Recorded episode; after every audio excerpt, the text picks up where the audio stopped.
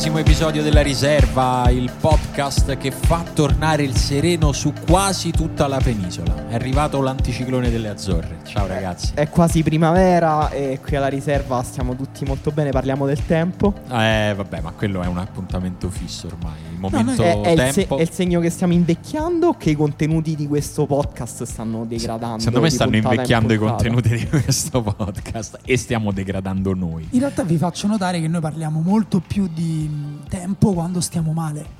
No, vero, quando stiamo bene, quindi non Però- vedo l'ora invece di riparlare di andare al mare, il sole, dove sei stato al lago, Emanuele si bagna in una piscina per bambini Sì, eh, fuori da questo posto dove stiamo registrando, tanto insomma, Sì. il degrado che ci circonda è, già alto. sì, diciamo Sì. che non va lì per la piscina, però vabbè, lasciamo perdere che poi No, no. è una posizione difficile.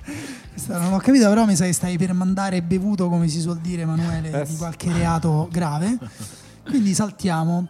E invece sai chi eh, inizia È a gancio, è subito gancio, attenzione. Subito Ho gancio visto per- il, il brillio del gancio negli occhi di Daniele. per dare finalmente una bella notizia legata al governo. Eh. Oh. Ci siamo? Ma si dai. parte? Si parte, è iniziato. eh, Stiamo, hanno- stiamo partendo sulle astronavi, sulle autostrade digitali? no, hanno tirato le, delle uova a Salvini e uno gli ha gridato anche assassino di merda durante un convegno della Lega. Comunque dimostra che il paese è in salute perché ci vuole contraddittorio, ci vuole eh, comunicazione. Salvini ha risposto chi è eh, il genio lì, bravo, hai vinto 10 immigrati da portare a casa tua a tue spese. Che, che senso dell'umorismo di merda. Bruttissimo. Vabbè, è quell'umorismo loro. Guarda che a Varese fai un botto ride questa roba. Dai, Non non, non te la prendere con eh, gli abitanti Ma di Varese. figurati, io a Varese ho so- una zia a Varese. Io sono pieno di amici di Varese, figurati, non vorrei mai essere accusato di questo. No. Però dico che è quella forma di umorismo un po' così, un po' slapstick, come piace a Varese, no? No, questo sempre per, per i nos- per i nostri amici ormai molteplici che vogliono notizie dall'Italia, perché Sì. questo in un periodo in cui Salvini sta preparando la sua memoria difensiva per il caso eh, Diciotti, in cui appunto forse va a processo, sta cercando di evitare il processo, insomma questo il paese inizia a reagire, lui ha anche a quello che gli ha tirato il- le uova ha detto chi è questo coglione, che è insomma come dire una risposta all'altezza di un ministro dell'interno a cui non si chiede per nulla di essere migliore del popolo che lui rappresenta. No. No, assolutamente no. Eh, E- però sì, tu fai il troll, però posso dare una vera buona notizia che questo governo ci ha dato in questi giorni? Vai. È nato il sito, quello vero, The del real reddito one. di cittadinanza. Sì, ma tu infatti sei in mezzo a quei 2 milioni e 700 mila persone Tu ti che ne becchi i usufruiranno. soldi, eh, merda. Per questo Eh? Io- facendo questa cosa. Io domani vado al CAF eh, a richiedere il mio ISE, eh, si chiede di avere un reddito inferiore a 9.360 euro annui, siccome io non dichiaro niente. Tu non dichiari niente, evidentemente. Io il mio reddito è vicino allo zero e probabilmente ad aprile avrò il mio primo reddito di cittadinanza. Hai già un'idea, una stima di quanti euro percepirai nel- nel tuo 33. reddito di cittadinanza? Sui 1000. Beh, Comunque- buono, Oh, ammazza. buono, che comunque- Dico, secondo me non avrà mai un lavoro migliore di questo. No, Sì, no, vabbè, potrebbe essere il la, tuo la cosa migliore del reddito di cittadinanza è che spesso offre degli- dei salari superiori a un reddito da lavoro. No, Buono. esatto, questa è la cosa che ha detto Calenda, come se non, mostrasse un altro tipo di problema, cioè il Esatto. fatto che in Italia la gente è pagata pochissimo per qualsiasi cosa faccia. E vabbè, d'altra parte, insomma, vabbè. Eh, sa- mi ha fatto venire in mente invece, lo sai chi è eh, un fantino che ha cambiato la storia dei fantini? Eh, non c'è nessun anniversario, però è effettivamente una cosa che mi ha fatto venire in mente Emanuele, perché prima del fantino Di conosciuto no. come aceto, Sì. no, lui praticamente... ehm, Prima era si- vino.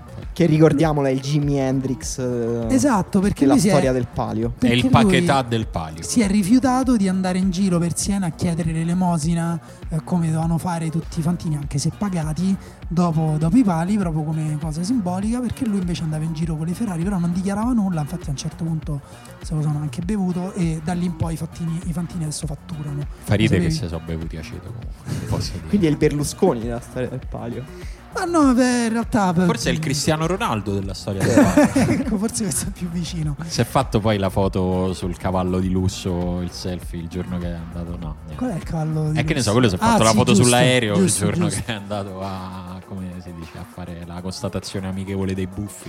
con- E ha Comunque- fatto una sfilata, l'altro. ha fatto una sfilata. sì. Comunque io ho finito le buone notizie in realtà della settimana, devo passare già una notizia molto drammatico perché Emanuele è stato in vacanza, è tornato abbronzatissimo. Dato in settimana bianca, ragazzi. Cioè, eh, lo vogliamo Beh, dire. andate, che- andate sul suo Instagram perché Eh, poi no, perché sembra- eh, sempre, In questo paese fondato sull'odio di classe io non ho paura a ostentare il mio benessere. Eh, ma stai attento perché poi neanche l'agenzia delle entrate ha paura di venirtelo a riprendere. Esatto, sopra- soprattutto da quant'è che non paghi l'ama?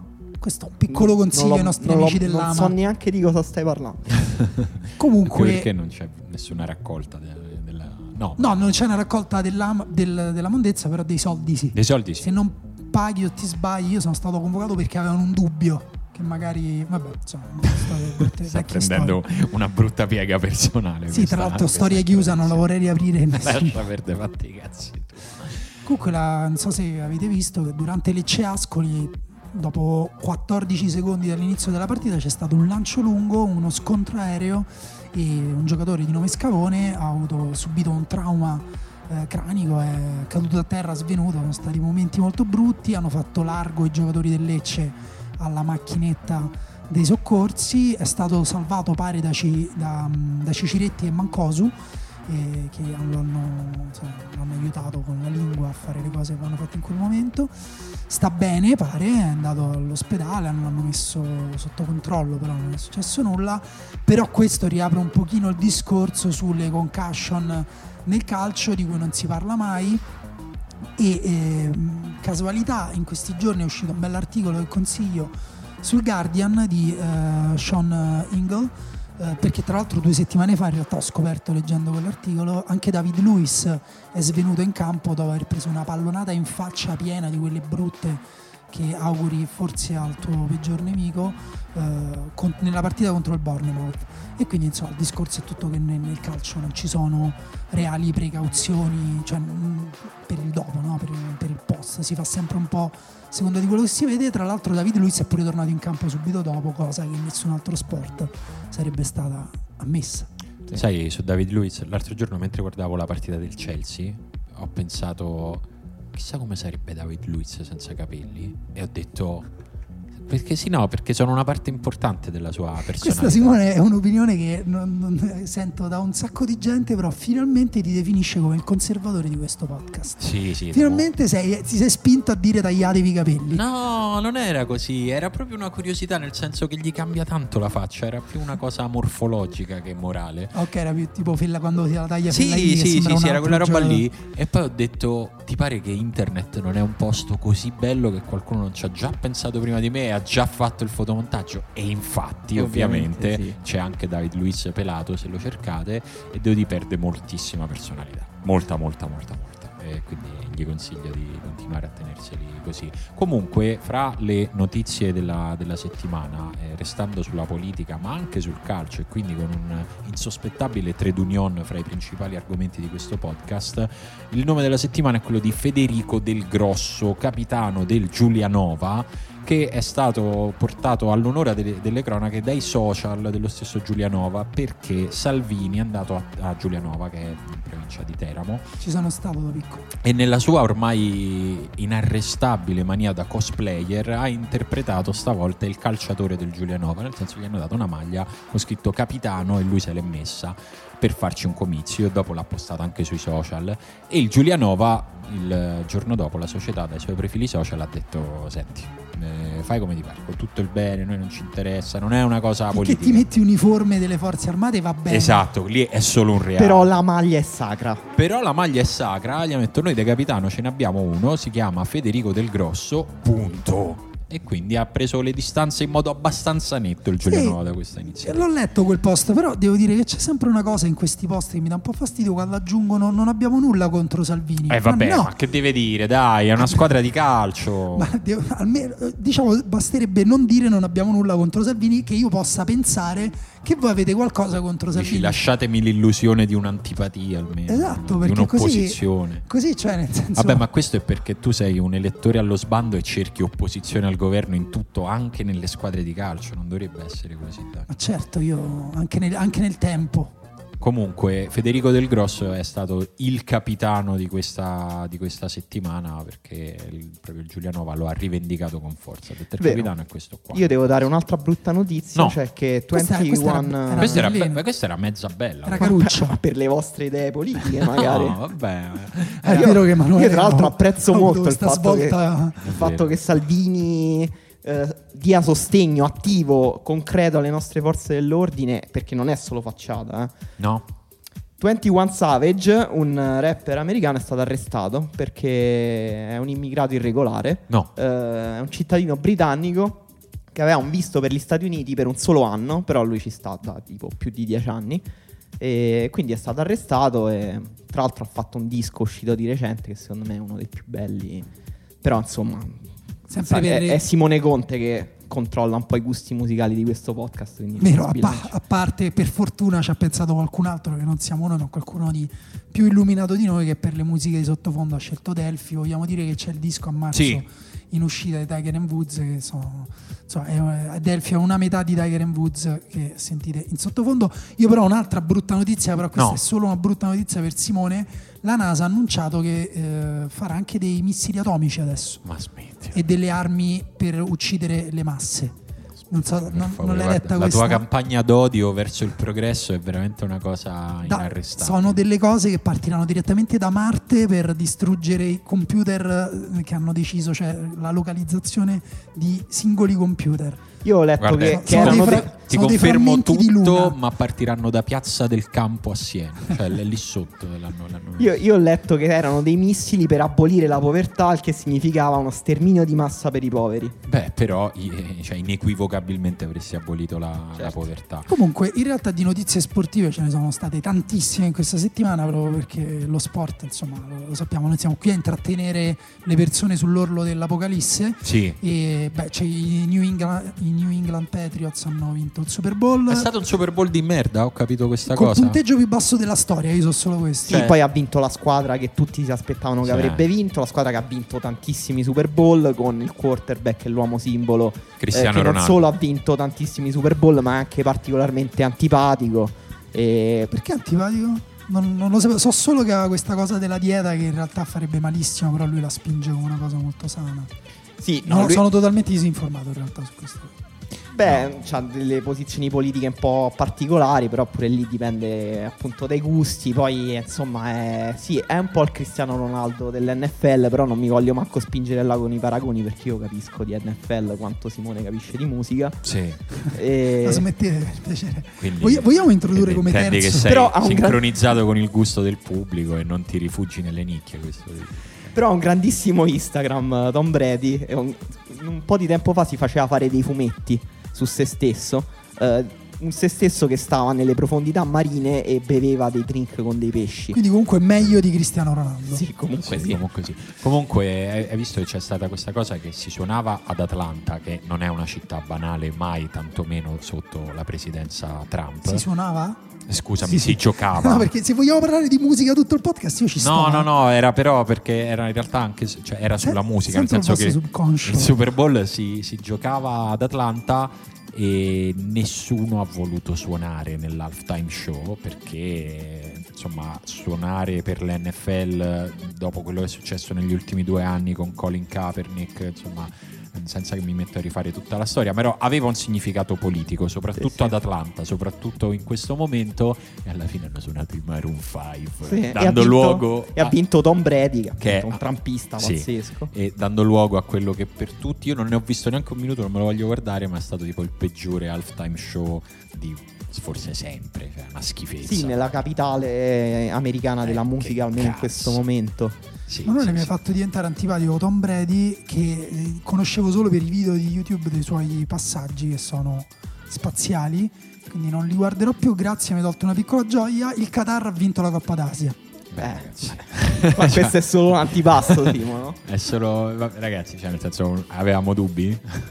Beh, oddio, un pochino sì, comunque Dai, Era la squadra che si Giappone. presentava come la più forte, noi l'avevamo anche annunciata in questo podcast Esatto. come la Una Una squadra corazzata, forte, costruita con la fatica, col sudore, con la programmazione. anche con una cultura tattica spaventosa. Esatto, non vedo sinceramente cosa, ci- cosa ci sia di sorprendente. Iniziate, io ve lo dico adesso, iniziate a salire adesso sul nostro carro catariota perché poi quando vinceremo i mondiali non ci sarà posto per tutti. In eh? realtà è, è complicato perché effettivamente il modo in cui hanno un po' comprato, un po' Come, scusa?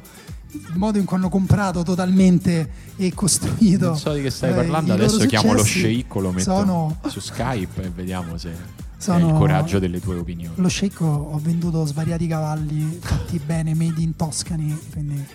E no, in realtà c'è stato anche il gol di Ali al Moez in rovesciata. nel- nel- quindi insomma, proprio, è stata proprio una bella, un È- bel momento È la sportivo. dimostrazione che nel calcio anche le storie più brutte, più sporche possono avere comunque una loro eh, nobilitazione tecnica e sportiva. Io credo che sia solo veramente una questione di coerenza il fatto che non più solo nei club, ma piano piano, lentamente ma con costanza inarrestabile, anche nelle nazionali vincerà chi ha più soldi. Cioè è un- proprio una razionalizzazione del discorso calcistico. eh.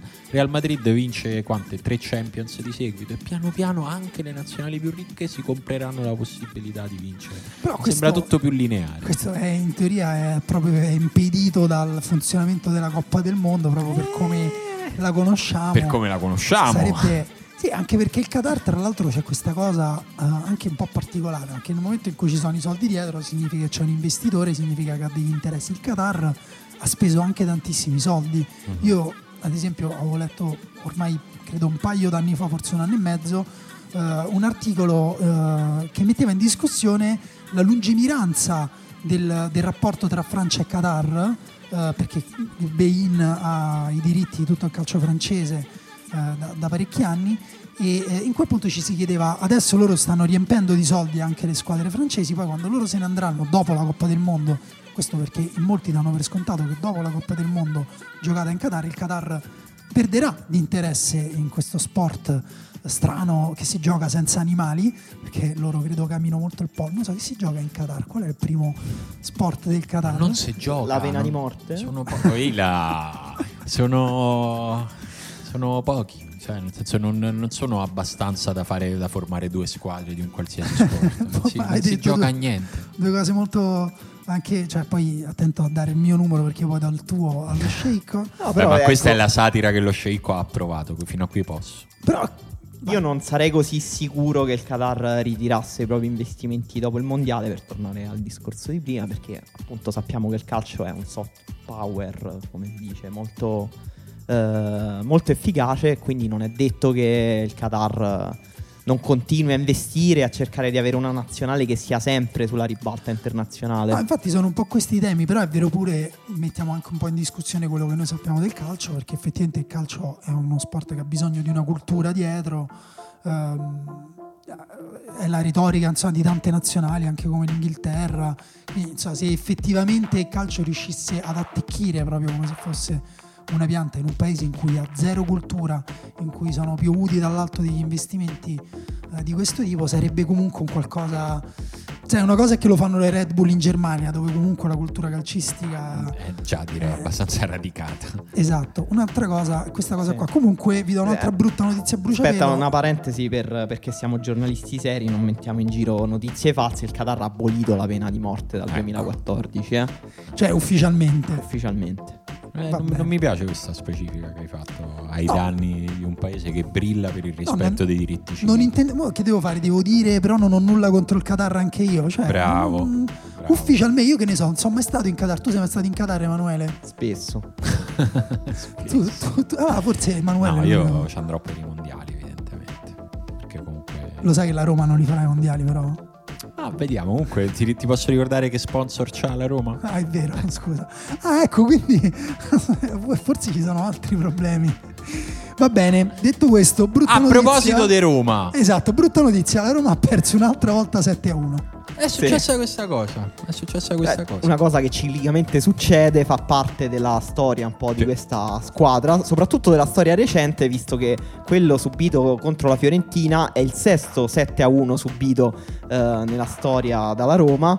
Ehm, e però tre, diciamo, eh, li abbiamo vissuti noi come generazione di tifosi, quindi la metà. Noi povere Eh, persone. Ed è insomma peculiare il fatto che ricorra proprio questo risultato, questo 7 a 1. Insomma, anche contro la Fiorentina la Roma poteva perdere 5 a 1, 6 a 1. Eh, l'arbitro non ha dato recupero per, 7 a 0. per pietà. Sì, esatto.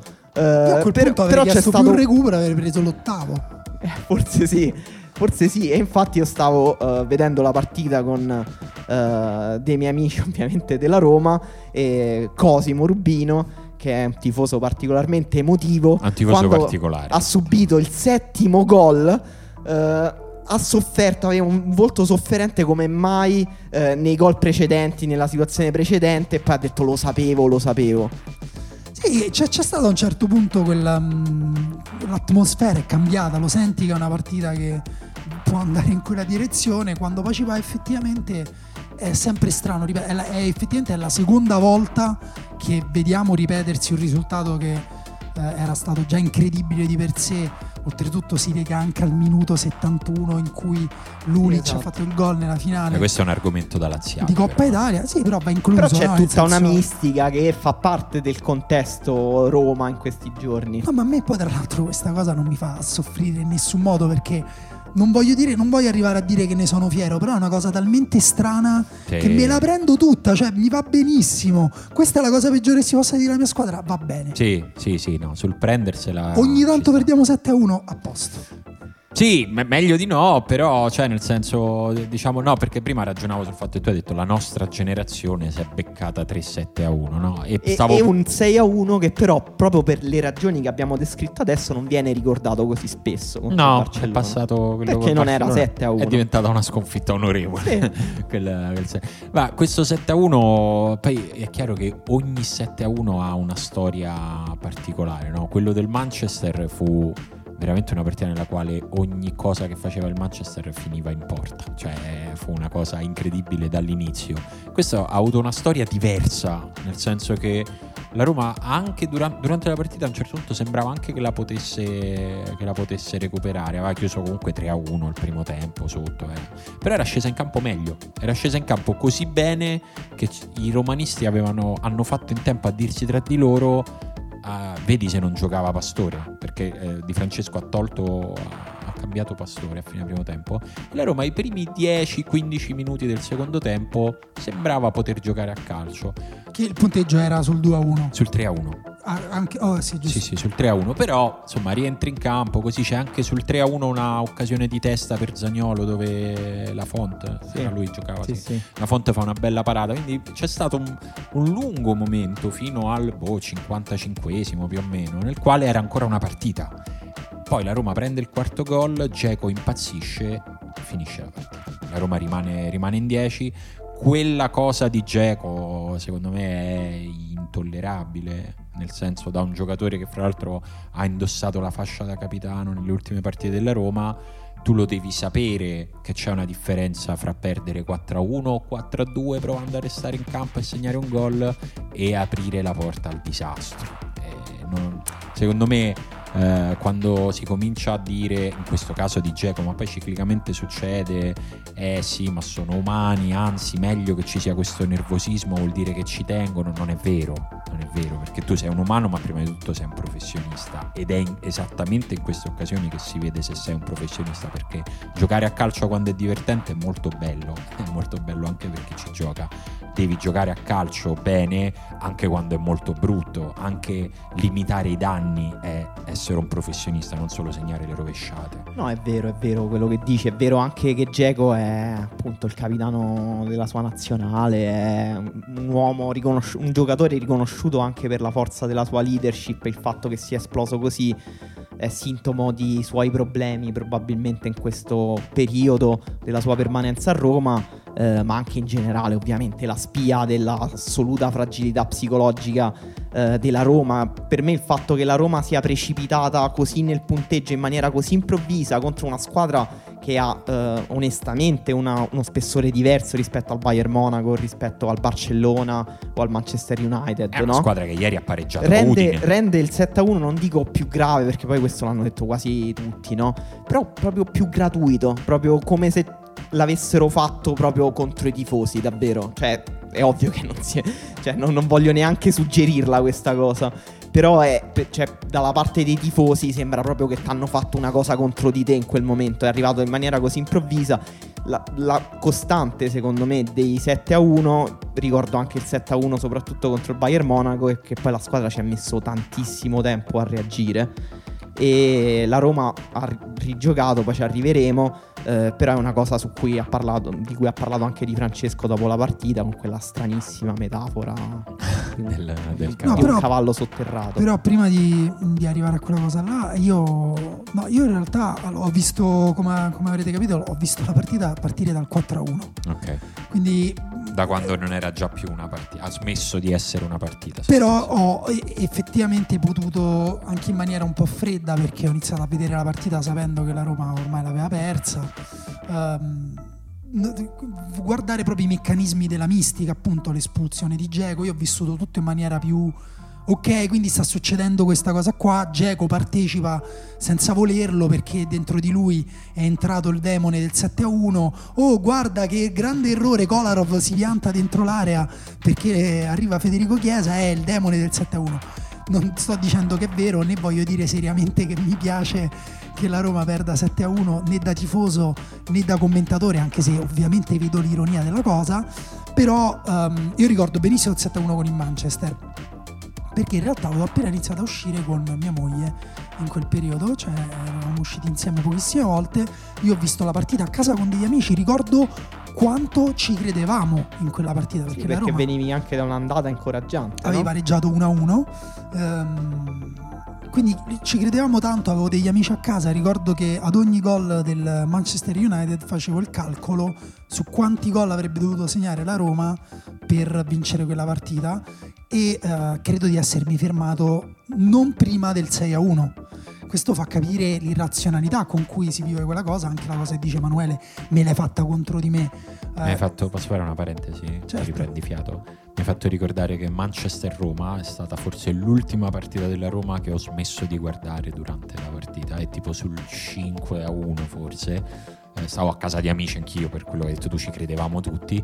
Abbiamo spento la tv e ci siamo messi a guardare una puntata di Lost.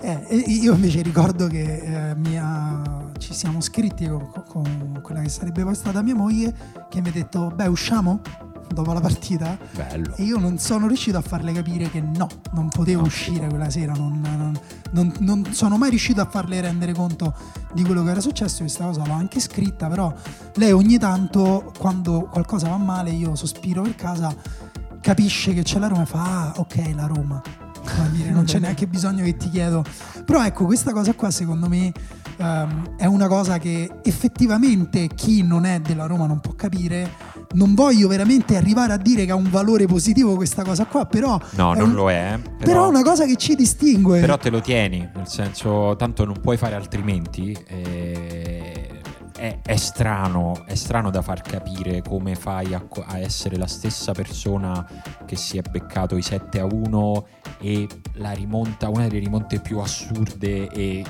incredibili del, dell'era contemporanea del calcio italiano, perché fare 3 a 0 al Barcellona in una semifinale di Champions e siamo la stessa cosa e la nostra dannazione non è subire i 7 a 1, la nostra dannazione è iniziare ogni stagione sapendo che potranno succedere entrambe, entrambe le, cose. cose. Ma questa è una cosa che non e capisce. È anche bello, però, perché eh, questo, eh, cioè, il punto è che in questa imprevedibilità c'è un picco emotivo che va da molto alto a molto basso, che è quello che ci rende a volte anche persone strane da capire da fuori. Esatto, eh, e chi, chi però non lo capisce è anche bello. Dice che i tifosi romanisti sono solo dei megalomani che pensano ogni anno di vincere lo scudetto. Sì, ok, ogni anno pensano di vincere lo scudetto, ma ogni anno hanno anche paura di perdere. Io devo dire spesso, non dico ogni partita, però ogni tanto quando perdiamo male le partite, specie nei derby, magari stiamo perdendo. Quando prendiamo il primo gol nel derby, magari presto, mm-hmm. io penso, Dio, ma non è che lo perdiamo tipo 5 a 0, 6 a 0, certo. 7 a 1? Certo, eh, ci sì, sta. Quella, quella forse è l'incubo. Sì, Comunque. però ci sta, è normale, succede.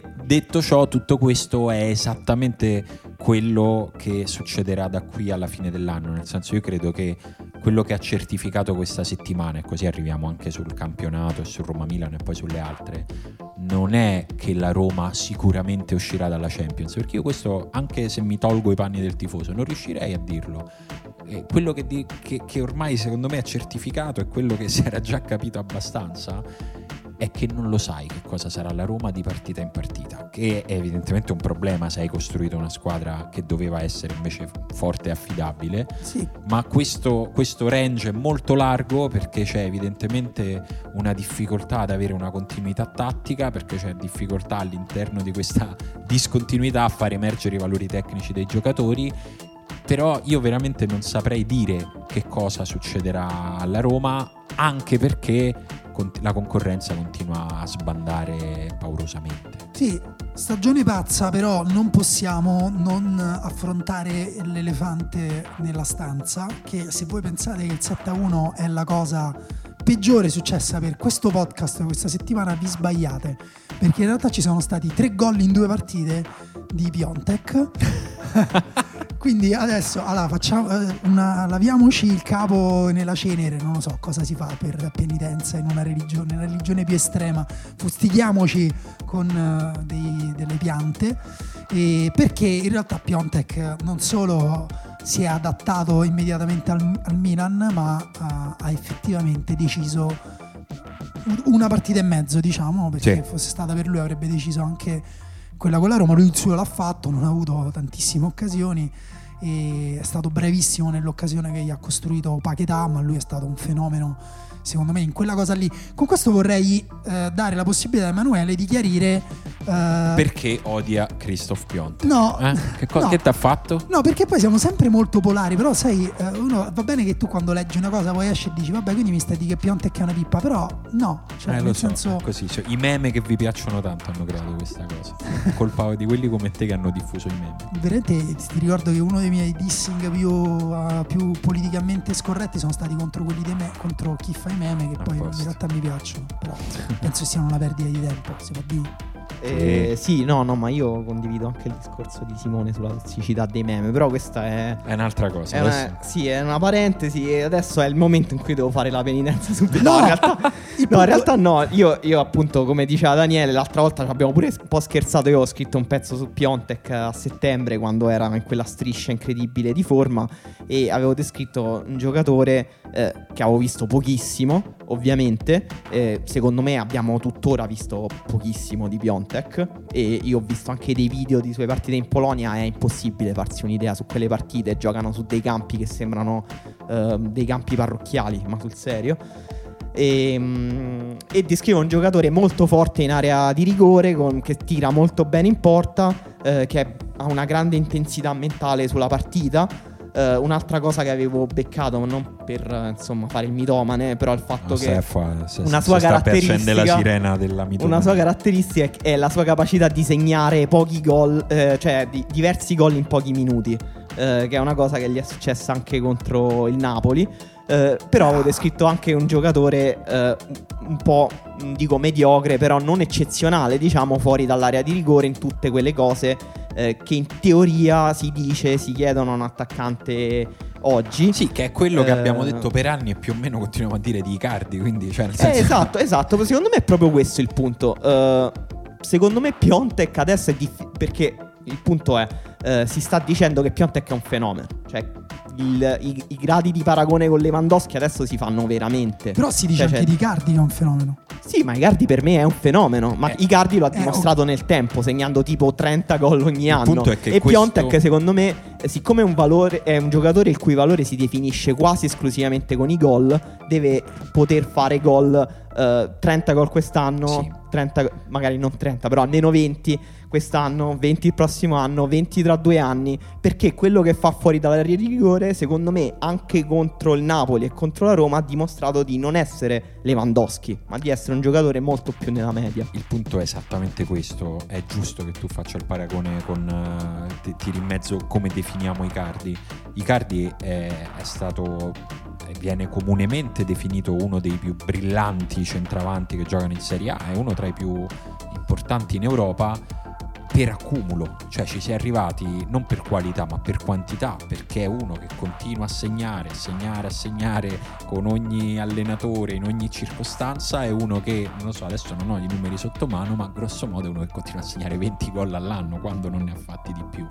E non è eh, non è la bellezza, anche se poi è uno che sa segnare bei gol, che ovviamente ce l'ha la tecnica, se no non li fai 100 e passa gol in Serie A, non so a quanti è arrivato. Però è uno di quei giocatori dei quali puoi dire che è un fenomeno dopo un po' di anni, perché continua a fare quella cosa. E per me Filippo Inzaghi era un fenomeno, ma non è uno del quale l'avresti detto al secondo anno al terzo anno, è uno che dopo dieci anni finalmente tutti hanno detto, beh cazzo, oggettivamente sei un fenomeno, perché continui a segnare, a segnare. Secondo me Piontek è quella razza lì, fatte le dovute proporzioni.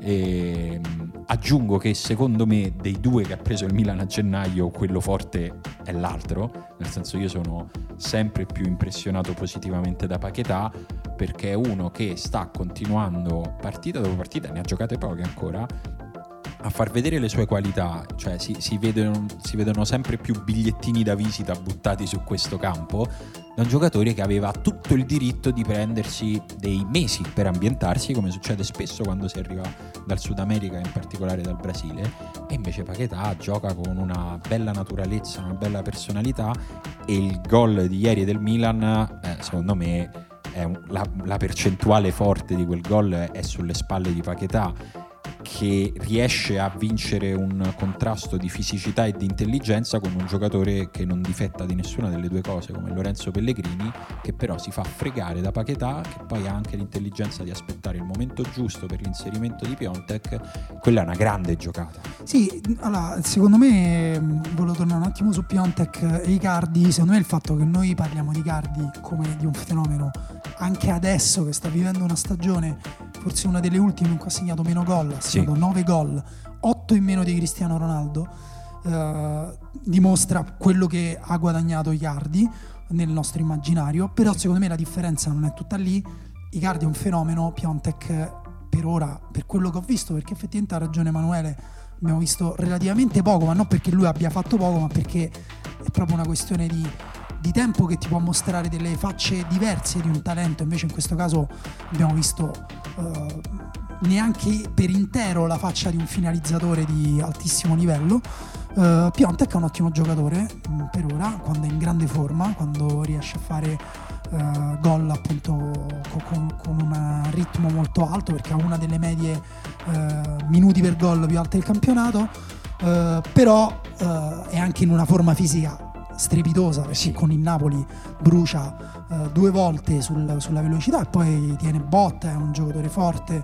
Anche con la Roma lui ha una rapidità e tu hai sottolineato Paquetà che secondo me è stato bravissimo e sta facendo secondo me un pochino quel passaggio che ha fatto Zaniolo per fare un esempio con la Roma del passare dall'essere un bravo giocatore anche a iniziare a, uh, come dire, a produrre sì. perché ha prodotto un assist in una partita importante. Se continua così e riesce a farsi vedere anche in zona gol può effettivamente bruciare come ha fatto Zaniolo uh, tutti quei passaggi graduali che servirebbero in teoria per diventare un giocatore importante in un campionato difficile come quello italiano anche se va detto molti giocatori che sono tornati nel campionato italiano di recente sono sembrati fortissimi. Gervigno, Kuczka. E, ehm, parlando di Piontek, secondo me quello che ha in meno rispetto ai Cardi è la varietà delle soluzioni. Tu hai detto bei gol, Simone, però Icardi è uno che ha fatto gol in tutti i modi, no, con ma, tutti i piedi. Ma io stavo dicendo, però, stiamo veramente no, non sto andando contro quello che dici te. Sì, sì, cioè, esatto, io, io esatto, quello aggiungo. che ho detto è se Piontek fra cinque anni ha continuato a fare queste cose facendoci vedere tutte le altre, allora dirò è un fenomeno. Ma secondo me non, non è da quello, cioè quella tecnica lì di Icardi è di pochissimi giocatori. Cioè, auguro che Piontek eh, mostri questo talento, lo auguro proprio anche a noi perché sarebbe bello avere in campionato un No, ma secondo me su quello, guarda, mi espongo, mi butto, tanto mi piace farlo, non ce l'ha. Evidente, però per quello ho nominato Inzaghi invece prima. Beh, sì, sì allora su, sul gol appunto no, tra l'altro mi sono perso prima mentre lo dicevo, secondo me Piontek lì mostra tutto il suo talento che è qualcosa in più rispetto a farsi trovare al posto giusto al momento giusto, perché lì se voi guardate eh, l'azione quando Paquetà ruba palla ancora la tiene, poi Piontek fa un movimento all'indietro, perché era già sul primo palo, lui va all'indietro per tirare via Fazio Far che perdere il passo, certo. lo spazio, sì, per crearsi lo spazio e poi brucia Fazio che è un po' lento, è fortunato nel rimpallo, forse la palla la mette anche dentro Fazio. Sì, la ritocca. Ehm, quindi Olsen poteva fare meglio, sicuramente, però quello è un, un attaccante no- non banale, insomma. Una qualità, tra l'altro, anche Cutrone aveva delle qualità eccezionali da attaccante, quindi quando noi abbiamo detto, secondo me, togli un po' di spazio a Cutrone, il Milan aveva già un attaccante abilissimo in area di rigore, eh, in parte era anche per fare dire, un complimento a Cutrone. Va detto che dopo queste due partite vederli nello stesso sistema di gioco mi rendo conto che Piontek Mm. è un giocatore più, eh, in- più autosufficiente Sì, diciamo. sì, con un impatto proprio diverso. Sì, riempie di più l'area da solo, eh, cambia i compagni, hanno iniziato a dargli palloni su palloni che non davano a Cutrone e poi comunque lui partecipa al gioco anche più e meglio di Cutrone.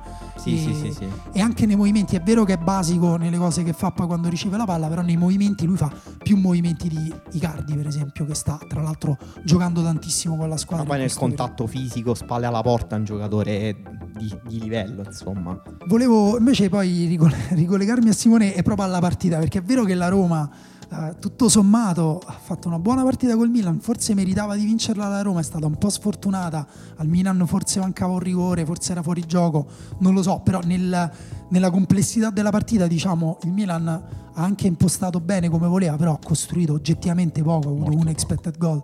eh, e quindi ha, ha raccolto quanto Ha una squadra in grande crisi difensiva. Il Sì. Milan ha, ha- Ah, scusa, no. ha una squadra. Sì, scusa, sono un po' sordo. Questa settimana, diciamo, sarebbe bastato poco per mettere in difficoltà la Roma, soprattutto in un primo tempo nel quale aveva evidentemente paura di uscire, di scoprirsi.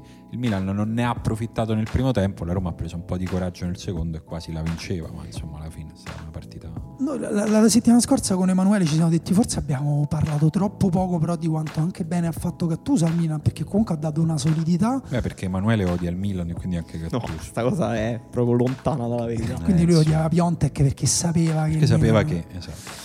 E, però eh, va dato merito a Gattuso di aver da- costruito una squadra solida, infatti al quarto posto in un campionato di squadre pazze, di allenatori totalmente fuori di testa, perché quest'anno stiamo, stiamo vedendo eh, di tutti i colori, e, eh, però al tempo stesso questo è il Milan. Cioè, questo è il Milan, io ho mai visto giocare una partita dove ha creato azioni. Cialanoglu ha fatto il terzino a tratti, poi quel coglione di Salvini ha, usa- ha detto, ha criticato anche Gattuso dicendo no quando si parla di calcio quando si parla di Ah, calcio è ok. proprio- non capisce proprio un cazzo Ok. ha detto anche a Gattuso perché hai tenuto Cialanoglu 90 minuti in campo Cialanoglu ha fatto il terzino nel primo tempo in alcune situazioni però appunto quello è il Milan una squadra che effettivamente avrebbe potuto eh, spingere la lama nel costato della forse la squadra che più di tutte potrebbe minacciare il suo quarto posto che vuol dire tantissimo e non l'ha fatto Sì, secondo me la, la partita ha mostrato pregi e difetti molto evidenti sia di Roma che sia della Roma che del Milan. Il Milan è una squadra che eh, ha delle fasi di gioco estremamente curate e per questo poi discutevamo l'altra volta che abbiamo parlato forse un po' troppo male di Gattuso, quando il Milan effettivamente fa un'ottima fase difensiva, fa eh, un'ottima costruzione dal basso, per esempio, che è una cosa che si dà un po' per scontata, ma in poche squadre di Serie A, secondo me, eh, costruiscono bene da dietro come fa il Milan. Eh, la bontà del lavoro di Gattuso, almeno parte della bontà del lavoro di Gattuso, è evidente anche dal fatto che alcuni giocatori sono migliorati eh, con lui. Eh, Donnarumma è migliorato, eh, mh, Romagnoli è migliorato, eh, Bakayoko e che sia secondo me quest'anno hanno fatto un po' un salto in avanti. Suso secondo me è anche migliorato. Eh, però Secondo è- me no. Ok. Secondo me Suso è quello. Eh, vabbè, sì, effettivamente è un giocatore un po' autistico. Ehm, tanto per eh, dare un giudizio leggero sì, per andarci a vedere. no, no, però, ti- però non, non per definire Vuoi che, dire che, che che Suso è una pippa, sì, che fa- è un po' meccanico, un po' Sì. fa sempre le stesse cose, sì. Eh, però è una squadra che si difende molto, molto in basso, che deve attaccare in molto campo e tra parentesi secondo me questo eh, sta facilitando Piontek che è una, è una punta che ama ricevere palloni lunghi, alti e andare in duello individuale con i difensori perché sa di essere forte, grosso e molto intenso eh, con i difensori avversari. sì è spiritato Sì, e dall'altra parte la Roma è una squadra invece che non ha nessun tipo di controllo sulle partite, che eh, difensivamente non ha un modo di difendersi. Eh, le partite da Roma sembrano sempre delle partite di basket ultimamente, con capovolgimenti di fronte da una parte e dall'altra, perché quando è senza palla Sì, eh, scappa scappa, scappa tutta sì. all'indietro. Quando è con la palla scappa tutta in avanti, è solo verticale, non ha una fase di possesso palla con cui può controllare le partite. Aggiungo, quando è senza palla scappa sempre all'indietro, tranne quando doveva farlo, cioè contro la Fiorentina, che era evidentemente No, no, una perché- squadra che no, ti avrebbe perché- fatto un contropiede No, perché una cosa, è devastante. scapp- ma una cosa è scappare all'indietro perché vedi il pericolo, perché lo stai facendo per una ragione, un'altra cosa è scappare all'indietro piano, con calma, perché va- ricu- ritorni verso la tua metà No, no, ma campo. noi non l'abbiamo proprio E fatto. poi con le, dista- con le distanze sempre sbagliate, Sbagliate. il gol di Chiesa a pallonetto su assist di Miraias, c'è la linea difensiva che scappa all'indietro a palla scoperta. Eh, con- Vabbè, ma questo calice Eh. lo abbiamo già bevuto. Scemo io che Quindi è una, secondo me la partita contro il Milan Beh, di ma lì è la Francesco, mistica del 7 a 1, Eh Simone, sì, ma va, mi sono rotto il cazzo dalla mistica, basta. di Eh. Francesco l'ha definita anche una partita incoraggiante, però secondo me invece ha confermato eh, che la Roma è una squadra che non ha nessun controllo sulle partite e che in questo modo farà secondo me sempre difficoltà Vabbè, ma- a fare risultato visto che si segna praticamente da sola. Scusa, ma Emanuele, però tu quando seppellisci, hai mai seppellito un cavallo? cioè, non è che poi quello esce. Io non l'ho capita quella cosa che ha detto. Potete riassumere brevemente cosa ha detto? Perché ne ho sentito versioni diverse e non sono riuscito a procurarmi l'originale. Allora, non- me la ricordo, ma credo che abbia a che fare con eh, un cavallo che tutti danno per morto e sul quale tutti tirano la terra. E che è più o meno l'immagine che è giusta da associare alla Roma dopo quello che è successo A a parte Firenze. che non si tira la terra sui cavalli che pensi siano morti, ma scavi una buca in maniera onorevole, fai tutto un corteo nella contrada. Ma sì, esistono anche cavalli fuori da Siena. E non lo so, vabbè, diciamo era una metafora equestre, però il punto è che sì, eh, Sull'idea che la Roma secondo me dovrà uscire dalle difficoltà eh, in tempo, che ci vuole tempo. Non, non so, non so, ti dico la Que- verità, non questo lo è so come l'ho era- capito non lo so io, se era però sul non- tempo. Il, il punto è che la Roma, nonostante è vero che faccia molta fatica a indirizzare un piano di gara, poi mi viene da dire incredibilmente, ma in realtà abbastanza logicamente, avendo comunque dei valori che emergono, si è ritrovata anche con questo zagnolo esplosivo fra Incredibile. giocatore che inizia veramente è proprio be- be- è di quei giocatori belli da vedere ieri abbiamo visto due giocatori giovani italiani pazzeschi perché poi noi continuiamo a parlare di Zagnolo come la cosa nuova e a 19 anni Donnarumma ne ha 20 e ieri fa del- almeno due No, hanno la stessa età se non sbaglio. forse un anno in più Donnarumma Sì, Pellegrini però insomma 23. comunque Donnarumma è veramente ancora un ragazzino tanto quanto Zaniolo nella nostra testa ormai è un veterano ma invece è uno che da, ragazzi- da ragazzino quale è anche ieri fa una partita pazzesca e veramente sono interventi di livello top quelli Sì. che ha fatto ieri Donnarumma La stranezza della stagione della Roma, eh, in cui hai comunque scoperto Zaniolo Pellegrini, è anche quella per me un po' un mistero. Però abbiamo detto che il Milan non si è allontanato, è lì No. un punto. Non solo, ma l'Inter è riuscita a perdere in casa con il Bologna e quella è forse l'altra squadra più in crisi del campionato e in maniera ancora più inspiegabile con un allenatore che eh, stranamente Spalletti ha un po' invertito la- la- eh, dire, le sue abitudini perché ha fatto dichiarazioni molto pacate e molto lucide però poi in campo ha fatto un macello totale ha cambiato formazione almeno tre volte diciamo in maniera proprio sostanziale. Prima mettendo Lautaro Martinez a inizio secondo tempo poi mettendo addirittura Ranocchia eh, a giocare con Martinez e Icardi eh, di punta per una, eh, dire, un modulo forse finito con 5 giocatori offensivi e eh, dimostrando insomma l'avevamo parlato la settimana scorsa non avevamo detto lui dice i giocatori devono fare quello che gli dico quello che de- devono fare nel senso devono stare ai loro compiti c'è un po' di confusione però poi ci chiedevamo quanta è la confusione che invece getta lui Sì, è vero. Eh, lui parla proprio di mettere ordine, eh, di chiarificare i principi di gioco dell'Inter quando va in conferenza, nelle ultime conferenze almeno. Però eh, lui sembra il primo invece a creare caos attorno alla squadra. Parlavamo la scorsa settimana della strana scelta di giocare a specchio contro il Torino di Mazzarri, una scelta che evidentemente non ha pagato nel risultato. Di nuovo descrivi tu la confusione, il caos tattico che c'è stato contro il Bologna. Ehm, non so a questo punto, quando le squadre entrano in una situazione così eh, difficile dal punto di vista dei risultati e del gioco, è sempre, lo diciamo sempre, è molto difficile trovare eh, quanto incide la, la, condizione psicologica, quella tecnica, quella tattica, sì, eh, posto che avevamo parlato dei problemi di rosa anche dell'Inter, per esempio nel mercato di gennaio. Io penso che vada anche interpretata proprio a livello veramente narrativo, non è per parlare sempre di mistica, però ci sono delle storie che sembrano un po' alla fine, la settimana scorsa l'avevamo detto di Spalletti, secondo me questa settimana ha fatto un ulteriore passo eh, verso l'uscita, diciamo, non so dove, dove, dove essa sia, eh, accettando di fatto che i problemi dell'Inter eh, siano l'identità dell'Inter, cioè una squadra che crossa tantissimo in area, non riesce a sfruttare i cross, eh, lui anziché provare come ha fatto l'altro anno aveva trovato una soluzione di lusso quando aveva sia Cancelo che Rafinha ha provato a ricostruirla quest'anno non c'è mai riuscito eh, una soluzione appunto a, a, un gioco diverso che non sia solo crossare, crossare, crossare sperando che Icardi eh, riesca sempre a prendere il tempo e la palla sia sempre precisa perché poi sì, anche perché si aspetta che butta dentro Lautaro Lautaro ha avuto una piccola inflessione per me piccola inflessione anche qui perché parliamo dell'età, insomma, sì, anche no, Icardi ha sbagliato tanto. Stavo evidentemente scherzando, però il punto è che nelle ultime partite ha fatto errori gravi e ovviamente... Ormai è proprio una cosa che lo caratterizza sì, questa, infatti sì. è un po' preoccupante anche se appunto è talmente giovane sì, che è un momento... Eh, lui però... è giovane e non è successo tante volte, è successo in un arco di tempo stretto. Però anche qui forse gli vanno tolte delle responsabilità. Certo che, senso... sì, certo che sì. Sì, ma poi l'Inter um, anche nel girone d'andata era una squadra che si reggeva molto sulla produttività offensiva del proprio centravanti e adesso è calata anche quella perché Icardi anche ha sbagliato diversi gol e sono un po'. Ma io penso che si sono scoperchiati no? quest'estate avesse. l'idea era quella no? che, avesse, che la dorsale dell'Inter, eh, quella che doveva sorreggere questa squadra, fosse Skriniar, Nainggolan, Icardi.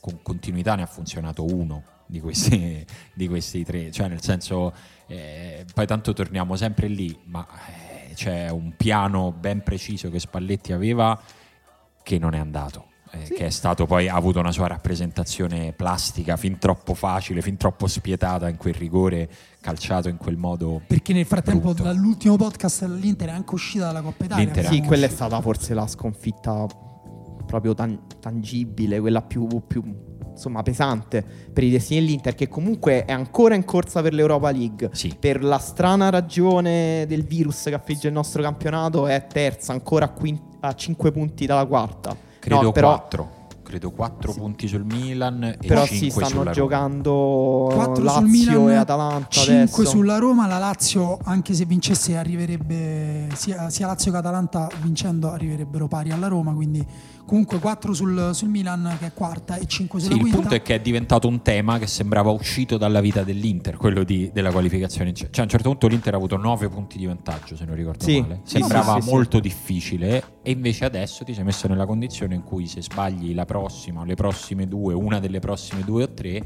eh, sono, tutti gli altri sono lì, sembra veramente The Walking Dead. Ma per cioè. questo, secondo voi, posso, non abbiamo mai notizie di nessun tipo ma ha senso mettere in mezzo il discorso dell'esonero di Spalletti in questo momento? No.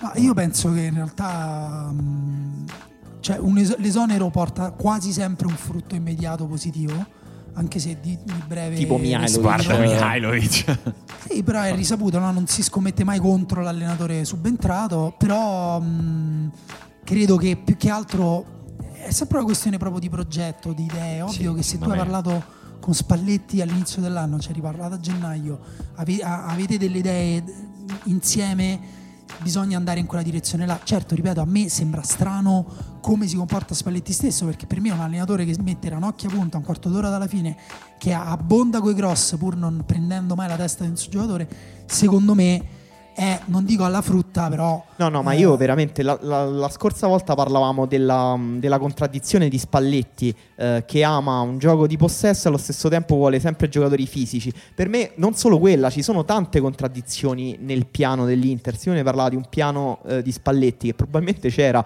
ma da fuori invece ma secondo me anche dall'anno scorso si vedeva una contraddizione tra una squadra che voleva eh, controllare il pallone, costruire dal basso, no, no, eh, e una squadra di... invece verticale che gioca ad alti ritmi. Non parlavo di un piano tattico, parlavo di quello che è sempre il primo piano di Spalletti, che è quello identitario, che è quello della personalità di alcuni giocatori forti. Sì, eh, evidentemente eh, Spalletti la, l'identità eh, che costruisce attorno alla squadra è proprio eh, esclusivamente psicologica. Lui sembrava, Eh, aver- cioè, perché scusami, lui a inizio anno sembrava aver recuperato in questa dimensione Perisic, cioè ce lo ricordiamo Perisic come esce dal mondiale, come inizia con grande entusiasmo e anche perdere completamente quel giocatore è una cosa, se ci metti, se già metti Perisic e Nangolan, averli o non averli è una cosa che ti cambia tanto secondo me in Certo. questa Serie A. Sì, devo dire anche io non do solo le colpe ai giocatori, anche quando sono proprio loro ad andare totalmente fuori fase o a chiedere cessioni in momenti magari delicati.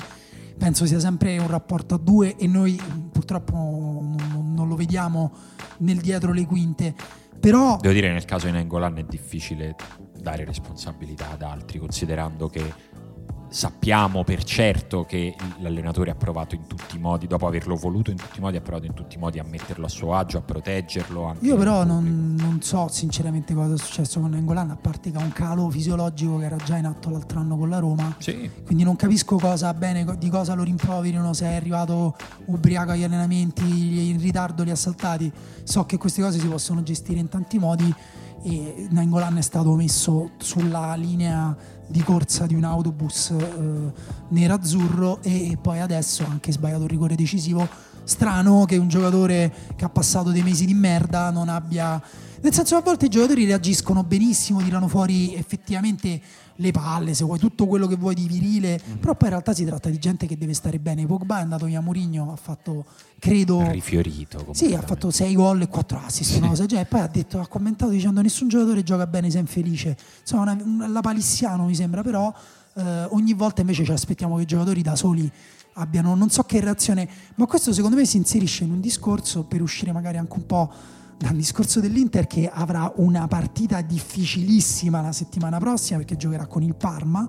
Ecco, difficilissima da un punto di vista tattico perché il Parma gioca a ridosso della propria area di rigore ti fa crossare quanto ti pare e poi gioca quasi solo in contropiede possiamo E- dire insieme all'Atalanta la squadra più entusiasta della Serie A. E oltretutto Per sta in una forma interno, pazzesca. interno. Cioè, nel Sì. senso, come fai a non essere felice di giocare a calcio? Quella è di in questo- default qualsiasi squadra che ha Gervigno sua. sì, lui Ma porta poi- questa carica. In più in questo momento oggettivamente il Parma. Razzista come osservazione. Un pochino Eh, sì. un pochino sì. Sempre per la mistica romanista il Parma ha fatto più punti della Roma allo Juventus Stadium e detto questo Grazie a un ex giocatore della Roma. Un ex giocatore della Roma. E, mh, no, in realtà questo discorso degli allenatori e dei giocatori, questo rapporto ambiguo che noi spiamo dal buco della serratura come Emanuele con la cugina. Sì, ehm, quella minorenne intendo. quella minorenne. Ok. Emanuele adesso con la cugina piccola adesso. Ok, ok. E, mh, è, è un rapporto ambiguo. Io mi sono segnato un po' di frasi di allenatori perché mi sembra di notare un trend. Perché in Italia non, non c'è mai contraddittorio. Non è che se c'è contraddittorio è sempre un vaffanculo come ti permetti. Però nessuno dice agli allenatori tipo: Ma quindi non ho capito. Eh, ho sentito molti allenatori eh, parlare degli errori dei loro giocatori. Scusa, tra parentesi, eh, no- non c'è un contraddittorio perché le volte che c'è stato poi l'allenatore si è mangiato letteralmente Eh, quello- il esatto. giornalista. Quello dicevo, cioè, finisce sempre, esatto. E, um, Iachini e Di Carlo, l'Empoli e il Chievo hanno pareggiato 2 a 2, partita pazza, bella, divertente, due squadre insomma voglio dire di, di bassa classifica, quindi non è che...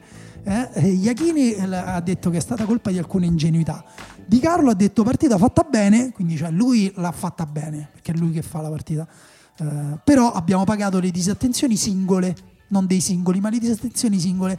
Però pure qua chiaramente è chiaro, secondo me, il riferimento ai giocatori. Mihailovic addirittura appena arrivato, hai vinto a Milano con, con non è l'Inter, bastato. ha detto ci è andata bene, però poteva andare male, abbiamo fatto due errori. Subito, si è subito bevuto i suoi giocatori. Per chi non è di Roma, ha bevuto, adesso dovrà andarlo a cercare il significato perché l'abbiamo usato tantissimo, l'ho usato tantissimo, chiedo scusa, Eh, fino ad arrivare al re di, di questa dichiarazione della settimana che è Allegri che pe- però lo inserisce in tutta una sua idea di calcio che mh, ormai racconta in maniera sempre più confusa Ah, insomma se l'è presa per questo tre pari preso per un errore di È un- uno strano misto tra scaramanzia, pastafarianesimo. anche lui grandi citazioni sui cavalli. cavalli esatto e eh, insomma la palla spazzata male da Mandzukic ho persa da Manzukic, non ho neanche capito che cosa volesse fare, il pareggio del Parma 3-3 e lui ha detto abbiamo fatto contento gli amanti del bel gioco, ogni tanto la palla bisogna spazzarla.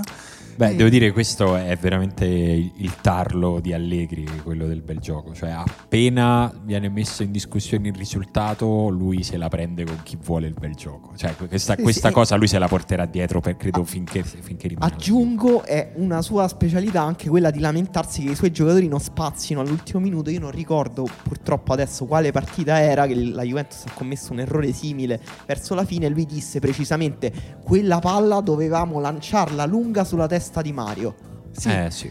Che poi tra l'altro in questo caso Mario avrebbe potuto uh, avere più opzioni di gioco, invece il resto della Juve era ferma come le statuine, magari quella palla non sarebbe finita dai piedi del Parma, ma al di là di questo um, le idee di Allegri sono molto più complesse di quello che sembra uh, voler dire lui stesso a volte. L'altro anno ne abbiamo parlato a lungo. Sì. Uh, il bel gioco alla fine che cos'è? Era Fabio Barcellona l'altro anno fece un bel pezzo in cui alla fine effettivamente parlava di un bel gioco come armonia tecnica o tattica. Una palla spazzata bene in tribuna al momento giusto. Bello. È bello, quello anche è bel gioco. Quindi nessuno sarebbe contro. Non è che chi ama il bel gioco è contro una palla spazzata in tribuna. Non è che Sarri vuole perdere le partite, perché tanto tutta questa cosa è nata da Sarri. È sempre un grosso dissing a Sarri che in Inghilterra non se la sta passando bene. Il Sarri Bowl. Esatto, anche lì lo stanno criticando come hanno criticato Guardiola al primo anno al Manchester City, quindi è, eh, però alla fine in realtà io penso ci siano due filosofie eh, diverse e poi guarda caso gli allenatori che credono in un bel gioco, cioè hanno dei principi anche un pochino estetici e non se ne vergognano, sono anche quelli che poi non se la prendono con i loro giocatori, perché sai due allenatori che non hanno parlato male dei loro giocatori? Davide Nicola, che ha pareggiato con la Fiorentina, ha detto che la Fiorentina ha fatto un grande gol.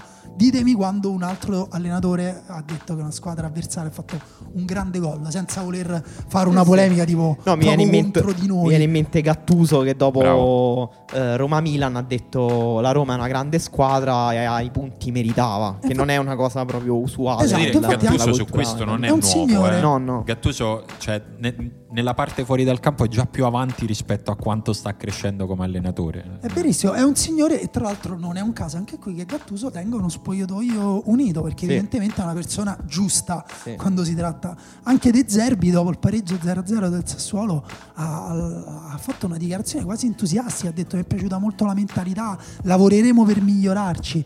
Secondo me queste cose si devono sentire di più e quando non si sentono i giornalisti dovrebbero dirlo agli allenatori. Cioè Iachini nella settimana in cui ha ceduto Ziak Uh, uh, scusate, questa è una cosa. Ci siamo rimasti male anche a livello personale. Però, nella settimana in Zaic. cui c'è Zaic, scusa, okay. eh, in cui c'è Zaic al Fenerbace e finisce la partita con Michelizde, trequartista dietro Oberlin e Caputo, mi viene, mi viene a dire che hai pagato dell'ingenuità.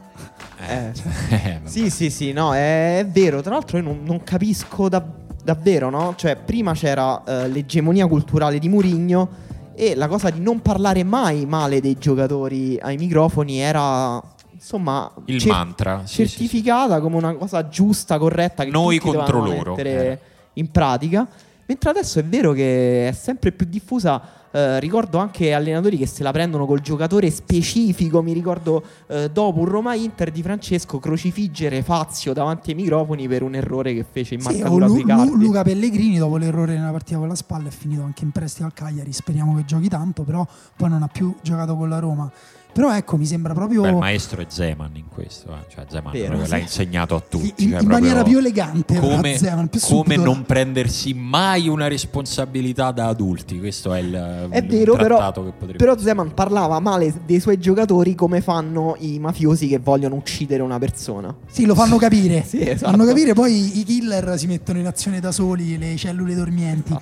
Però Poi è mi... molto bravo a farlo dopo, anche la, lui, cioè quando lascia le squadre. La, la, cosa assurda è che viviamo in un paese in cui c'è così poco dialogo, perché poi il contraddittorio fa parte del dialogo, che questa retorica è compresente alla retorica del mi dispiace per i ragazzi, hanno fatto una grande partita. Insomma, in tutto ciò la Juventus ha forse riaperto il campionato, vi volevo chiedere questa cosa. Beh, io diciamo, visto che prima abbiamo fatto un grande momento di autocritica come podcast, vorrei invece sottolineare come erano state accese delle spie in questo stesso podcast podcast una settimana fa e qualcuno, non voglio fare nomi, si è anche beccato diversi messaggi da parte di tifosi juventini dicendo ah gufo ce la stai tirando, vuoi che perdiamo? E come io avevo già detto nella scorsa puntata, io ahimè non mi sento in competizione con la Juve, non ne, avrei, non ne ho motivo purtroppo quest'anno e quindi non era una gufata, era oggettivamente una valutazione mh, quasi prima di tutto di carattere, non so come dire, economico-industriale, cioè ha senso che una società con quel fatturato e con quegli investimenti rischi di ritrovarsi corta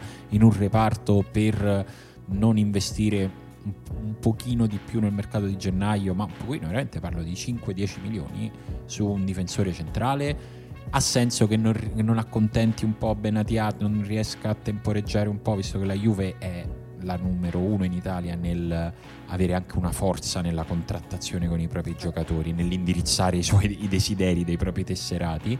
Eh, questa era la domanda, dicendo eh, rischia di ritrovarsi corta e questa settimana eh, si, si è capito un po' perché la Juve rischia di pagarla.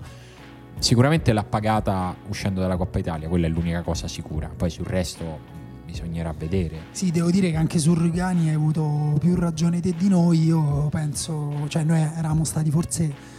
Uh, troppo leggeri, però effettivamente sembra un giocatore non ai livelli uh, della Juventus in maniera un po' forte su alcune cose, perché comunque anche il gol uh, preso dal Parma, cioè, ci sono un po' di, sono un po di, di, di problematiche individuali e di squadra, è verissimo. Uh, mi chiedo appunto se a questo punto dobbiamo effettivamente sperare che si possa, cioè se possiamo sperare, perché in realtà penso che a parte i tifosi della Juve tutti gli altri si augurino che si riapra un pochino la lotta. Sì, io non, con non... il Napoli che nel frattempo ha vinto con la sì, Secondo so. me no. Il Napoli ha vinto in maniera molto convincente, però secondo me non è una vittoria che ci, che ci dice tantissimo sul Napoli. Um, il Napoli lo descriviamo come una squadra un po' in difficoltà che faticava a segnare la scorsa settimana, poi ha fatto tre gol contro la Sandoria. Um, diciamo che la Sandoria è una squadra, non dico facile perché insomma è in grandissima forma, è in alto in classifica, però è una squadra facile da leggere, nel senso che ha un gioco estremamente riconoscibile dei punti deboli molto riconoscibili. Cancelotti ha esposto tutti uh, nella partita. Uh, per esempio ha ripristinato alcuni meccanismi di Sarri come la costruzione a sinistra e la finalizzazione a destra, la catena insigne eh, Caglion ha fruttato tantissimo eh, contro la Sandoria che appunto difende molto compatta e stretta. Eh, quindi io aspetterei un attimo un'altra partita anche per vedere come il Napoli sta uscendo dal suo periodo difficile. Di sicuro lo, lo dovrà fare ehm, senza uno dei migliori giocatori nella sua ultima partita, e nonché uno nella dei suoi storia. migliori giocatori nella storia. Sì, cioè io non, non, ne volevo parlare perché non è ancora ufficiale. De Laurentiis ha dato un po' di matto oggi, quindi magari non è detto che la cosa possa rientrare. L'hanno data tutti per più che fatta. Credo già. veramente siamo al 99%. Eh. Ci spero sempre, ma perché a me sembra assurdo che Amzik vada a giocare in Cina senza che venga detto un'ora, due ore prima della partita e che i tifosi del sì. Napoli possano rendere il giusto tributo. Questo è, è, veramente un'assurdità, nel senso che Amsic è evidentemente il giocatore più importante della storia del Napoli fra gli umani, cioè nel senso tolto, tolto Maradona. Amsic è un giocatore straordinario, un giocatore che fra l'altro ha segnato molti più gol di Maradona, però insomma sappiamo che Maradona appartiene a un'altra sfera quando si parla di Ha fatto vincere anche gli scudetti al Napoli. Sì, sì, sì, sì, evidentemente un'altra, un'altra cosa. Però io veramente come te sono scioccato dal fatto che non ci sia stato non, guarda non, ovviamente io da, da, romanista ho negli occhi un saluto non, non dico quella cosa lì però doveva esserci e spero no, che molto, ci sia è molto strano. De Laurentiis eh, nelle sue dichiarazioni appunto un po' fuori controllo che diceva eh, Daniele in realtà ha detto Amsic qui può tornare quando vuole.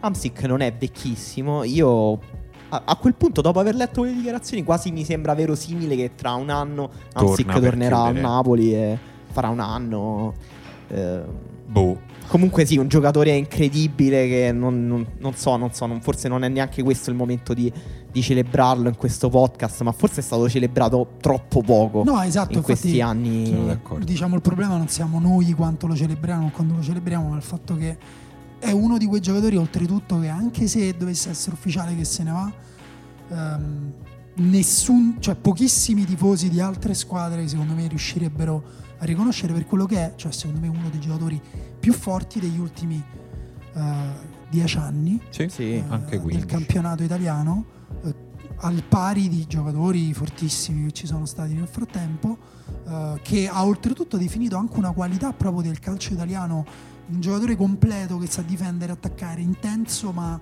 senza essere un giocatore iper fisico, tecnico, perché stiamo parlando di un giocatore che ha fatto dei gol pazzeschi, se li andate a rivedere, eh, è tecnico quanto molti numeri 10 venduti come giocatori più forti delle loro squadre, però che si sapeva sacrificare, sapeva giocare per la squadra, intelligentissimo, ha giocato in un sacco di ruoli, con un sacco di allenatori, con un sacco di sistemi di gioco diversi, ha deciso partite importantissime, quando non le ha più decise è stato criticato, poi è tornato a deciderle. È, secondo me un... un giocatore dal talento incredibilmente moderno, incredibilmente verticale.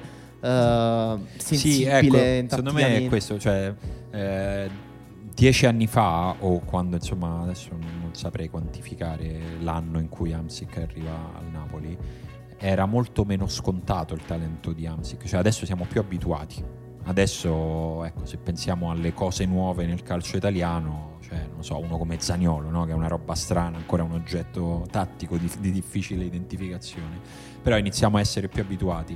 All'inizio Amsic è stato una rottura, cioè sì, una novità, proprio è, è, è, stato proprio bello. Sì, sì, io ricordo uh, di aver scritto un articolo sui suoi inizi al Brescia e ho letto i paragoni che si facevano su di lui ed erano stranissimi, si diceva è un misto uh, tra Gatti e Pirlo. Serse Cosmi disse. Uh, un altro disse uh, somiglia a Cambiasso. Eh, quindi era proprio un giocatore che era difficile da categorizzare. L'unico che ci aveva preso era Pavel Nedved che disse è il giocatore che mi somiglia di più, è il mio erede ed effettivamente per quanto poi eh, sono stati molto diversi, però la modernità di Nedved sì. eh, è stata anche la modernità sì, di Amsic. Devo, devo, dire i paragoni sono un problema per tutti. Adani dopo la partita chiesto a Ancelotti se, che, se Zinischi non gli ricorda Diaco Alcantara. Che cosa mm. che non mi sarebbe mai venuto in mente neanche proprio se mi ci fossi sforzato. Però ecco, parliamo. Io, tra l'altro, una mia citazione di un mio pezzo è presente nell'autobiografia di Amzik ed è la cosa più bella che mi è successa l'altro anno. Sì, sì. Una, delle, una delle. Bravo, metti fai sempre così, così non si offende nessuno. No, anche perché ho preso il cane, eh, sto per avere una. Cioè, eh, bravo, metti, tenila sempre larga, così c'è sempre. Ho baciato un sacco di ragazze. Esatto. E, ehm, Alcune anche senza pagare. Alcune anche senza che lo volessero loro. Esatto. E, ehm, quindi sì, il, comunque per dire tutto questo, per chiudere il discorso Juve-Napoli, io credo che non si sia riaperto assolutamente niente. Cioè la Juventus con 9 punti di vantaggio non, non, non si riprende. Però tra due settimane c'è lo scontro diretto. Sì, sì, sì, 9 punti a questo punto ragazzi, ne, ne, cioè nel senso anche per chiudere il discorso di prima, io non penso che Rugani sia un difensore scarso. Eh Juve Parma con Scesni in porta finisce 3-2 va detto anche questo eh, perché que, quel, quell'ultimo gol su quell'ultimo gol la responsabilità grande è di Perin ma grande grande. Quindi insomma non, non, vedo grandi preoccupazioni, anzi vedo nessuna preoccupazione per la Juve in campionato e magari si potrà prendere qualche gol in più, ma... No, in realtà Juve, Juve Napoli scusa c'è tra un mese, okay. però la prossima partita c'è il Sassuolo che già comunque è una squadra tatticamente sì, sì, ma... provante, offensivamente insomma da... No da vedere, ma io non credo che la Juventus crollerà. O... No. Però è vero, va detto che la Juventus non aveva perso praticamente i punti.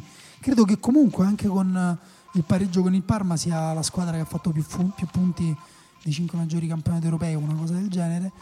E, ehm, quindi insomma è indiscutibile il dominio della Juventus però il Napoli sta andando molto bene. sì però io ci aggiungo anche al, al, oltre al fatto che penso che la Juve non perderà molti altri punti in questo campionato aggiungo anche che non sono convinto del fatto che il Napoli possa fare il filotto che serve poi a recuperare questi punti anche perché fra un po' inizia l'Europa League che il Napoli giocherà per vincere che si gioca di giovedì e questa cosa ha un impatto è vero è vero però il Napoli ha perso tanti punti all'inizio dell'anno ne sta perdendo molti meno adesso potrebbe anche darsi che Ancelotti abbia trovato, non lo so, qualche, qualche, idea, qualche soluzione, vedremo anche perché appunto senza Amsic, come ha detto Emanuele, è un po' un disastro. Potrebbe essere. Sì, forse esagerato. Forse no. Un disastro esagerato. No, è è un po' più difficile, dai. Emanuele. No, vabbè, oddio, per me è un- eh, perde comunque anche sul punto emotivo, perdi il Eh capitano. Cioè, Sì, sì, no, è vero. Cioè, no, ci, sono, ci sono anche delle conseguenze indirette. Andiamo alla, alla domanda. Sì! E, e vai. Vi abbiamo chiesto eh, quando giocate, quando giocate a calcio, calcetto, calciotto, ma in realtà anche altri sport, quando giocate altri, litigate, esatto, litigate di più con gli avversari o con i vostri compagni di squadra? È una roba che dice molto della persona che siete. Una domanda un po' triste, un po', cioè che mi mette un po' tristezza perché poi ripenso alle volte che ho litigato con i miei compagni o con gli avversari. e È sempre imbarazzante ripensarci. Tu non litighi con nessuno in realtà, ma tu litighi con, se ste- con te stesso, l'abbiamo Sì, detto. è tu vero. ti getti nei rovi e vuoi uscire sofferente dalla partita. È Diventa vero. tutta una mistica diversa. Giuseppe dice Giuseppe quando si autolancia sulla fascia dopo un colpo di tacco volante mi fa incazzare da morire ma a parte quello bisogna cercare di essere il più zen possibile nei confronti di squadra meno Geco e Cristante più De Rossi e Olsen E Leonardo, solitamente col mondo, anche se il più delle volte col mio migliore amico, nonché compagno di migliaia di partite. Stefano dice direi più con la religione e lo posso confermare è proprio un momento nel- Molto, molto religioso quello della partita. Sì, no, no, io proprio posso confermare per Stefano che è un Ah, ragazzo, ok. è un mio amico che gioca con me e c'è proprio un momento codificato della partita che è il momento in cui Stefano si allunga la palla e poi se la prende con... Francesco dice: Io con i compagni di squadra perché sono un rompicoglioni, ma le rare volte che sbrocco con gli avversari sono sbroccate grosse. Secondo me Daniele sbrocca a tutti, Simone sbrocca con se stesso, Emanuele non sbrocca. Eh, Su di me io... ci ha un po' preso. Eh, sì, anche se ti sei un po' calmato, questo va detto. Io non sbrocco, che, che ha detto di me? Che che sbrocchi con te stesso. No, io diciamo al- con gli avversari veramente mai o quasi mai, se succede forse un po' con, con i compagni. Mm. No, mm, io- ma a me è capitato con qualche avversario in realtà, dai. Ehm, Fabrizio con nessuno in quanto pippa mondiale non gioco. Vabbè, No, però Fabrizio, cioè vabbè. devi trovare degli amici che ti facciano giocare lo stesso, Certo. pure se non sei capace. Filippo dice io non litigo con nessuno, io mi autoistituisco come leader spirituale e tattico della squadra con risultati disastrosi, quindi litiga con i compagni. Federico dice sono portiere, veda un po' lei. Michelangelo dice il più delle volte con Dio, ma spesso anche con i miei piedi. Eh, Un utente russo dice con i compagni è troppo facile prendersela con chi ti sta umiliando e anche questo è abbastanza vero, però ha un che di eroico. Claudio se la prende col tizio del campo quando annuncia che l'ora è scaduta senza annunciare l'eventuale recupero. No, io quello sempre, io me la prendo quando... È vero, tu chiunque- la tua fissa è quella di proprio ignorare, cioè tu consideri sempre un torto il fatto che ti vengano a dire che è finita l'ora, cioè proprio ti incazzi. Ok, perché par- parliamone, parliamone. Niente, Quanto cazzo costa la luce di quel campo? Perché non mi fai Ma giocare ci 10 sono delle altre persone che devono Se giocare. ci sono e le poi tu hai, persone- hai firmato un contratto virtuale. Tu hai detto io per un'ora sono disposto a darti questi soldi. Ma non si inizia accettare. mai dopo un'ora, cioè, si- si- cioè non si inizia mai subito, si inizia dopo 5-10 minuti e quelli che giocano dopo aspettano e si scala tutti, è educazione, è prassi. Capisco perché poi invece ogni tanto qualcuno la deve rompere. I peggiori sono quelli però che ti entrano in campo, che si mettono a bordo campo vicino alla riga Eh, e quello è si molto scaldano. fastidioso. Quelli andrebbero presi a pallonate. Sì, sì. Alessandro, penso solo alla mia prestazione cercando di incitare i compagni e fregarmene degli avversari. So di essere uno dei più scarsi, se non il più scarso, quindi meglio non alzare la cresta e non farsi nemici. Bravo. Se non per il mio gioco ruvido da rugbista. Umberto dice sicuramente gli avversari con un'unica eccezione il mio gemello. Quando eravamo entrambi in campo lo, insulta- lo insultavo come il peggior Serse Cosmi. Bello il gemello in campo, grande storia. Sentite Pietro, ho perso delle amicizie e rischiato dei linciaggi per entrambe le situazioni. La più bella resta quando giocavo a pallacanestro e al terzo urlo rivolto al mio compagno di squadra che accusavo di non difendere adeguatamente contro il loro giocatore migliore, il coach chiamò il cambio e mi venne a prendere dal centrocampo prendendomi a calci nel culo fino alla panchina, urlando. Bello. Eh, invece Alberto dice sono arrivato a rifiutare il calcetto a causa di un Venezia che puntualmente mi ritrovavo in squadra io non so che cos'è un Venezia Non lo so, mi sa di cosa razzista, lo sai. Beh, Non lo so, cioè, non lo so, scrivicelo magari Alberto. che faceva mangiare dei gatti questo Boh. No, a Vicenza si mangiano i gatti. ah è vero Per dire un Venezia, altro ah, stereotipo Sì. razzista. Venezia non è neanche i soldi che qual è lo stereotipo io non so lo preparato sulla discriminazione territoriale Anche io. Non lo non so, ci so. penso. E- Gabriele dice con i compagni di squadra però nel tempo sono migliorato in realtà è il È mio la storia di Daniele. sì. E Nazario dice unica espulsione diretta della mia vita a causa di una bestemmia rivolta ad un compagno di squadra. Era la terza volta di fila che non usciva quando chiamavo la tattica del fuorigioco e solo per miracolo non ci avevano purgato. Beh, ti capisco, cioè lì si bestemmia fortissimo. Simone invece fa un commento che è un po' razzismo di classe, dice che non ha mai litigato con nessuno tranne quella volta in cui diedi del figlio di buona donna, guarda puoi scrivere puttana, eh, è- ad un No, no, invece non si dice, non si dice. Beh, non uguale, si buona dice. donna non è che non è di- Vabbè, iniziamo sessista. a fare un po' di igiene su- sulle parole. Non si dice figlio di Secondo me è puttana. peggio quello. No, no, Secondo me è quel peggio quello che dicevo perché dice difensore centrale della squadra di un carcere minorile. E allora magari quello è stato incastrato. Magari ha fatto un errore che non può migliorare.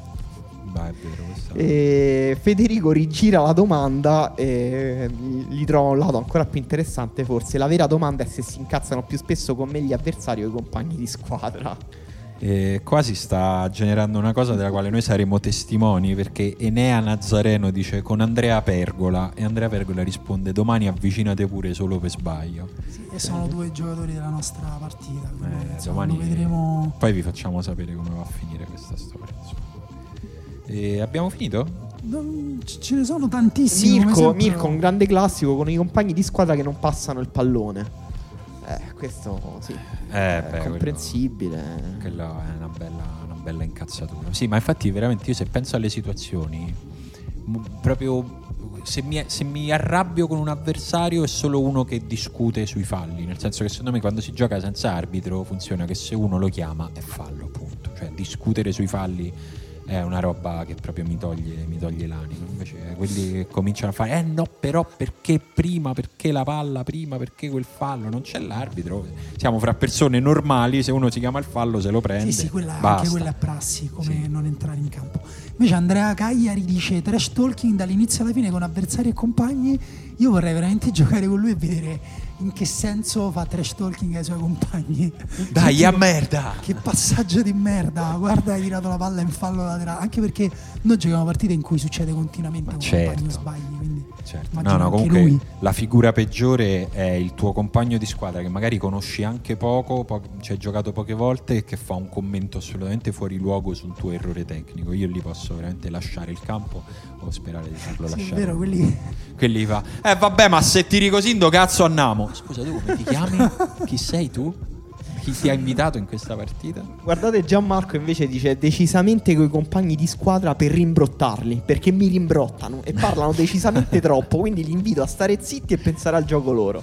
Beh, questo fai bene Gianmarco. Anche Nazario però vorrei giocarci, lui dice la sua unica espulsione diretta e invitosa, quindi una partita ufficiale a causa di una bestemmia rivolta a un compagno di squadra, era la L'abbiamo terza letto, volta l'abbiamo letto prima, Sì, quello che gli dicevano di- del fuorigioco. quando non usciva fuori gioco, sì, allora, scusate, stavo leggendo Vabbè. qualcos'altro. però- Emilio gioca a tennis e dice litigo di più con i tennisti che usano il campo prima di noi, si incazzano perché facciamo caciara, mi hanno fatto una battuta ai 200 all'ora, ma fortuna che sono scarsi e mi hanno mancato. E quello che legge le tattiche dell'ultimo uomo mentre gioca lo mandano a quel paese, l'avete letto? No. Matteo, grazie, ti vogliamo bene. Grazie, sei molto carino.